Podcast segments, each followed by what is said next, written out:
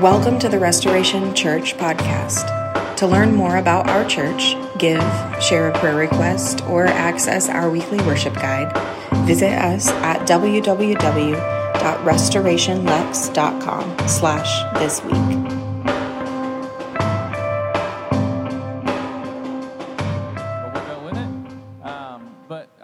Appreciate you there. But one of the things I wanted to point out is, yeah, yeah. I mean, yesterday people showed up in my house, people from our church, to make sure that we had stuff. My fence blew down. That was about it. And I know there was some folks who were cutting down trees and helping everyone out. If you are someone here who is in need in any way because of the storm, whether that be you need help moving things, debris, um, trees, you, you need help because your power's out and you don't have any food, please let us know.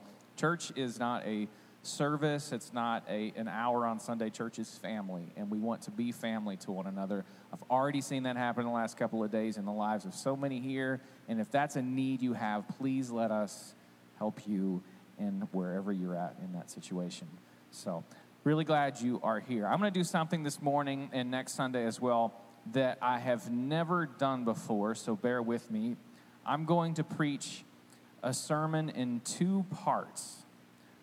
Now, that doesn't mean that I'm going to do two sermons in one day. So you'll get to have lunch today, I promise. I'm not that guy, not that guy, pal. Um, but the, the, the first part I'm preaching today, and then the next one next week. Now, if, if you're thinking, good grief, here goes one of those gimmicks, I promise you this is not a gimmick. It is not one of those uh, preachery things. What it is, if your antenna's up for that sort of thing, is that the Gospel of John sets this up so perfectly with John 3 and John 4, uh, with encounters with Jesus, two separate encounters, these individuals that really contrast one another. They, they serve as juxtapositions that speaks to who Jesus is, that speaks to how he's revealing himself to us. John 3 and John 4 are like peanut butter and jelly. They're like pizza and beer. Like you can enjoy them on their own, but they go so well together, right? They are perfect. And I think you're going to be able to see this as we jump in here together. We heard John 3 this morning. Look on the screen here with me. If it's uh, we have screens working, praise you Jesus. So, Look on the screen here. We have John 3 and John 4. In John 3, there's a religious uh, insider. In John 4, we see a religious outsider. In John 3, the person that Jesus meets is Jewish. In John 4, they're Samaritan. John 3, they're powerful. One, and the next, next one's powerless. A male, a female. Jesus meets someone in the middle of the night in John 3. In John 4, he meets a person in the middle of the day. There's something going on here. John is intentionally calling our attention to something. And I think the question we're being called to ask in this gospel as he's writing to us is what does it actually mean to be saved? Now, I don't know if that's a question you've asked before or if you've uh, not asked that question because you already figured it out. You think you figured it out at least. But I want to ask that question once again afresh these next couple of weeks. And at least, at the, at the very least, pretend like we don't know the answer to that and see if we can see something that we have not been able to see before. So what we begin today is we just heard in John chapter 3 with a man named Nicodemus. And look with me here on the screen. It says, Now there was a Pharisee, a man named Nicodemus, who was a member of the Jewish ruling council, and he came to Jesus at night. So, what do we know about Nicodemus from this? We know first that he was a Pharisee, meaning he was a part of a group of very passionate, social, perform, reformers, populist reformers that felt that Israel had lost their way. And if they had simply obeyed all of the Mosaic law and the traditions, that they'd be saved. They believed that everybody in Israel would just simply keep the law, then the Messiah would come.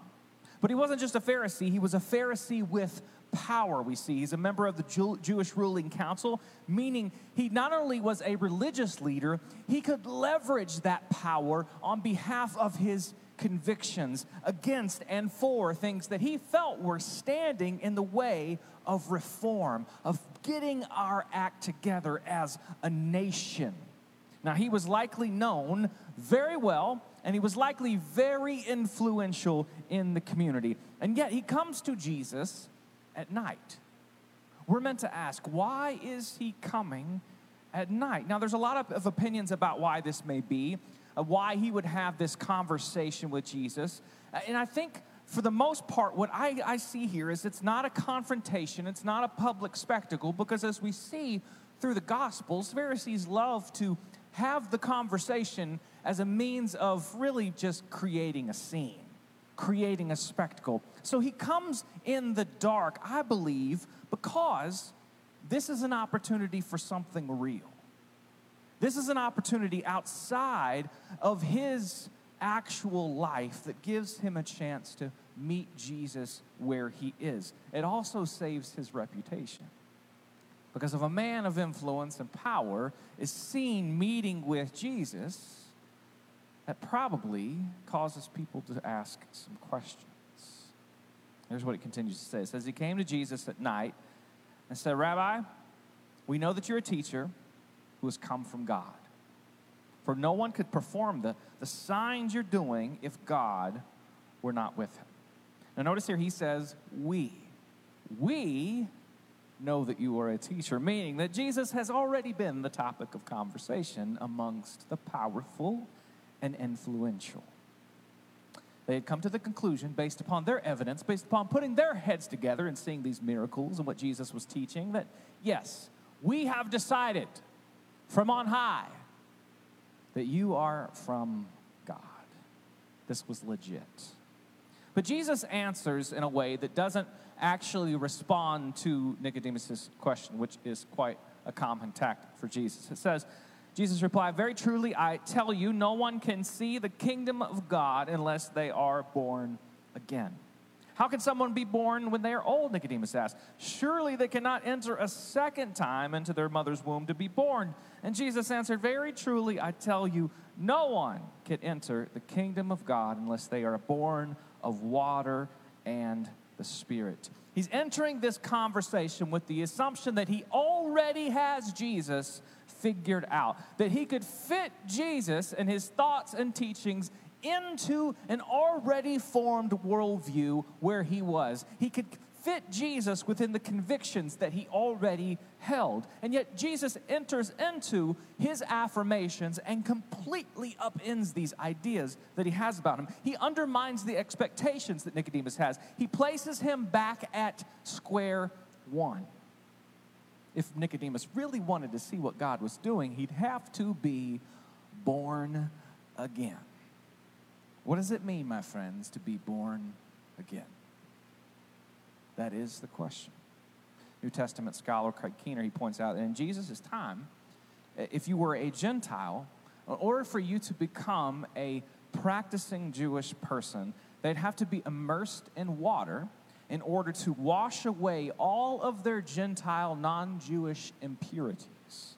And so later Jewish teachers, they taught that as they did this, they were like a newborn child. They left everything they used to know about their life behind, and they stepped into a new life of practicing as a faithful Jew. Now, Nicodemus didn't have to do that because he was born into this. He was an insider, he was already from birth Jewish. He didn't even have to have an old life to leave behind because he had already arrived. Now, hopefully, this helps you understand the challenge of Jesus' words to Nicodemus. You want to be saved? You want to find salvation from God, Nicodemus? Lay down those credentials. Everything you thought you knew about God, leave it behind. Lay down the status that has come with your religious affiliation. Go back to the very beginning. Go back to the start and be born again. I hope you see the challenge of these words. The same is true for us. Whatever we think it means to be a Christian, it starts here. It starts by you and I having the willingness to actually lay down what we thought we knew about God in light of Jesus. To be born again, I would define it as the ability to unlearn and relearn everything in light of Jesus. The ability to step into a, an entirely different framework for how we understand God, how we understand ourselves, how we understand our neighbors, and how we understand the world. Everything in light of Jesus must be unlearned and then relearned based upon Him. Jesus continues speaking to him. He says, Flesh gives birth to flesh, but the Spirit gives birth to spirit. You should not be surprised at the saying, You must be born again. The wind blows wherever it pleases. You hear its sound, but you cannot tell where it comes from or where it's going. So, so it is with everyone who is born of the Spirit. If you did not know, the word for spirit in the Greek is pneuma, the same word we get for wind. It can also be translated that way. Have you ever, any of you, ever tried to control the wind? It doesn't work. You cannot move the wind, but the wind can certainly move you. We've seen that this week, haven't we? We cannot control what happens with the wind, but the wind can certainly move us where it wishes if it wants to. That's what Jesus is showing us. The work of being born again is happening outside of us.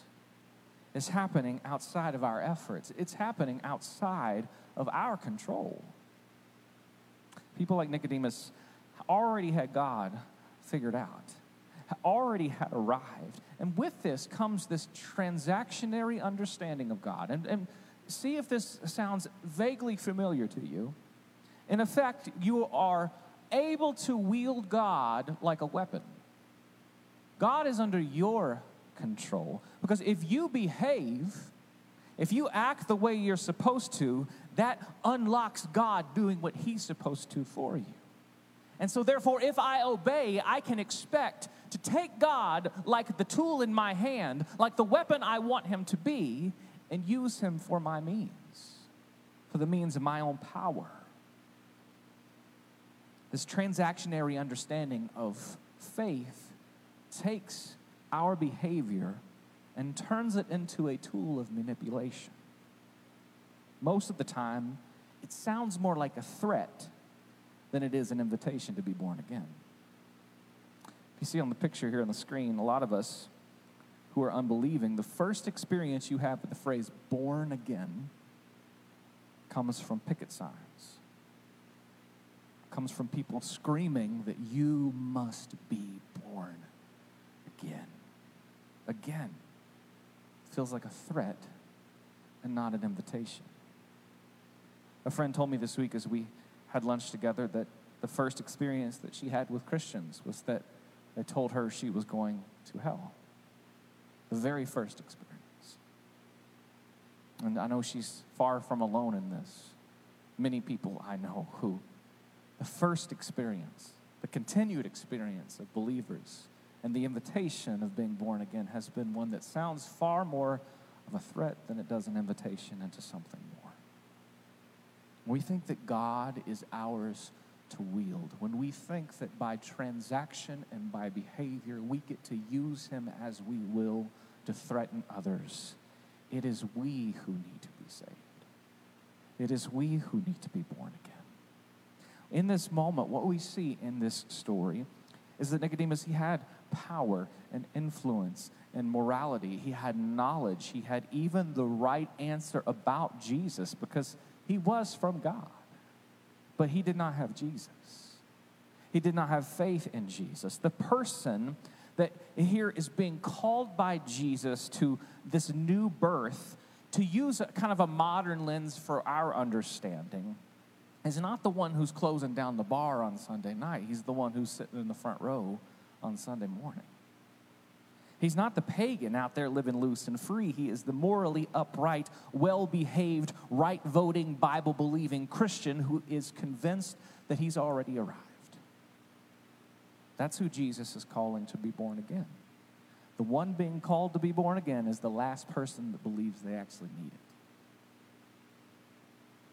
And if you've only ever lived your life as if you've already spiritually arrived, this kind of message for us is disorienting.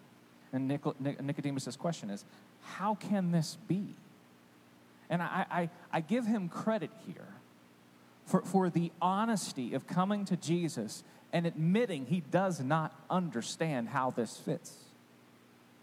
A few weeks back, I talked about what it means to be disoriented in our faith, about moving from having all the right answers to having a lot of different questions, about moving from this place of safety and certainty that we once felt into a place of being uncertain about things.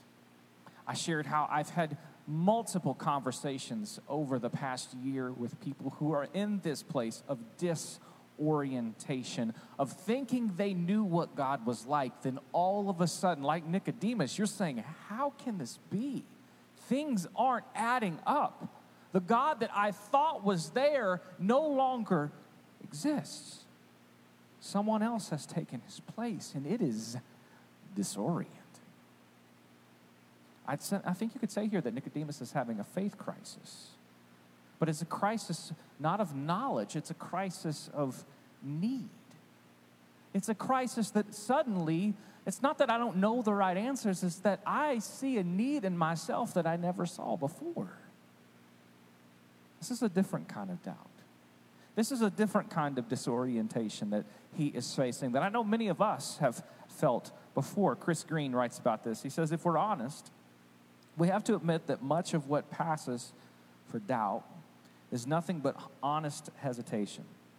The inevitable upshot of generations of poor or bad teaching, teaching which trades in simplicities and cheap certainties, often eschewing pain at all costs, leaving us to feel that our salvation depends not on the mystery of faith, sustained that's by God's devotion to us, but on our own grasp of our own beliefs or on the intensity of our desire for religious experiences. Translated, that you have based your faith on how well you thought you knew everything and on how much you felt it when you gathered for worship or when you read your Bible or when you prayed. And when you don't feel it, when you don't understand it, things become disorienting. I wonder, though, if what has felt like a faith crisis to many of us is actually God beginning to bring us to being born again.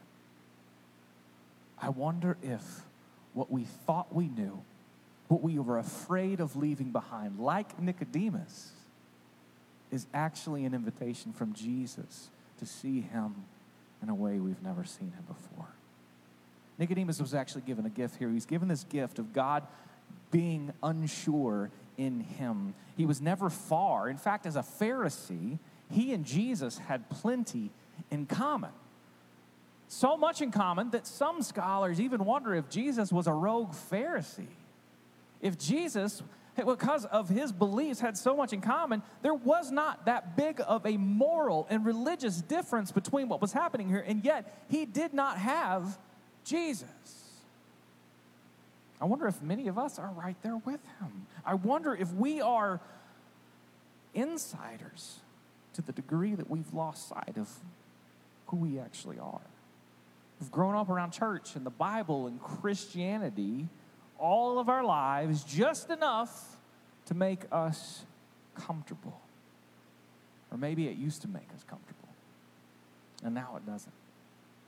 You know, back in 2013, Barna Research released some city specific um, research on uh, the, the, the, religious makeup of different cities. I, I, I got a hold of the one for Lexington, Kentucky, and if my memory serves me right, 75% of people who were surveyed in Lexington were considered by their standards casual Christians, meaning they considered themselves to be Jesus followers, but they had no discernible practices that actually showed that to be the case.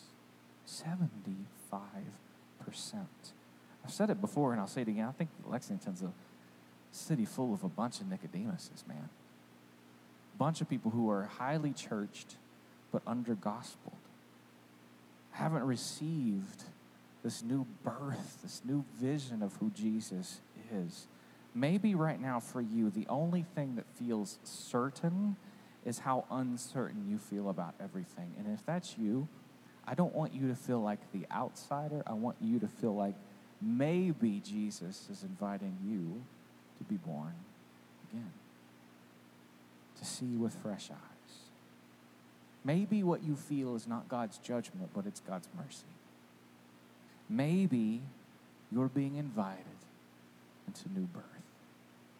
Tradition holds later on that Nicodemus eventually becomes a disciple of Jesus. He's mentioned a couple more times in the Gospels, and, and he ends up, as, as tradition holds, losing all of his religious power and being exiled out of Jerusalem. And it might not have happened that night, but Nicodemus later on eventually is born again. And later in the New Testament, we, we hear of another Pharisee of Pharisees who also thought he knew what God was like and had to reconsider everything all over again. Philippians 3 talks about it. He, this is Paul, a Pharisee, speaking out, really internally, I think, probably the same thing that Nicodemus was going through. He says, If someone else thinks they have reasons to put confidence in the flesh, I have more. Circumcised on the eighth day, of the people of Israel, of the tribe of Benjamin a Hebrew of Hebrews, in regards to the law, a Pharisee, as for zeal, persecuting the church, as for righteousness, based on the law, faultless. By modern understanding, I've been to every Bible study. I have voted in every election. I voted right in every election. I've been to seminary. I attend church every weekend. But Paul says this not to impress. He says that because of what he's about to say. He says, Whatever were gains to me, I, I now consider loss for the sake of Christ. What is more, I, I consider everything loss because of the surpassing worth of knowing Christ Jesus, my Lord, for whose sake I have lost all things. I consider them garbage, that I may gain Christ and be found in him, not having a righteousness of my own that comes from the law, but that which is through faith in Christ the righteousness that comes from God on the basis of faith. I hope you know that word garbage in the Greek is this word skubala. Say that with me skubala. You just cussed. Because in the Greek, this word is a word that if I said in English would get me a lot of strongly worded emails. And knowing this congregation, it would be strongly worded in the positive, but that shouldn't be a very good sign of where we are. The, the closest I'll come to it is, is crap, but it's more. Paul uses the strongest possible language to say all of his religious credentials and reputation is crap considered to knowing Jesus all of it. Paul began the process after this Damascus Road experience with Jesus of unlearning everything he thought he knew about God and relearning everything in light of Jesus. That's what matters for us today. What matters is whether or not we are willing to take a fresh start, whether or not we're willing to begin unlearning and relearning. And maybe for you, that is today. You're a person who's walked in here and you've never heard about Jesus, or you don't really feel like you are a Christian and this is brand new. But I would assume that for most of us, very churched people, that we need to consider whether we be, we're being invited to be born again, whether we are being invited to unlearn and relearn everything in light of Jesus. The next verses I want to read, the last two verses in our reading today, are usually used for those who stand on the outside. We use these as our flagship, at least one of them as our flagship verse that we see everywhere.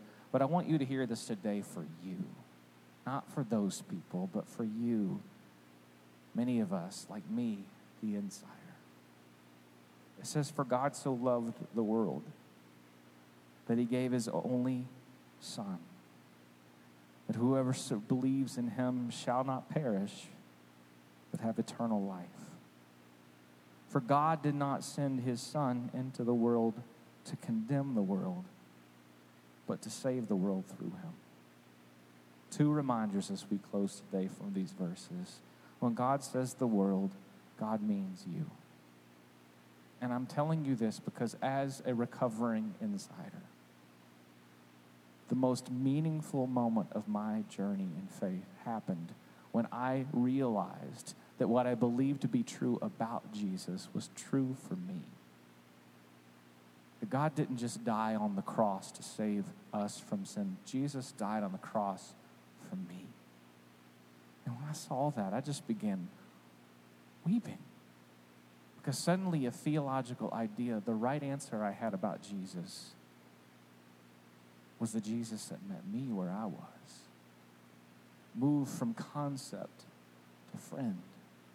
Moved from theology to father. Moved from religion to nearness. And I want that to happen for you too.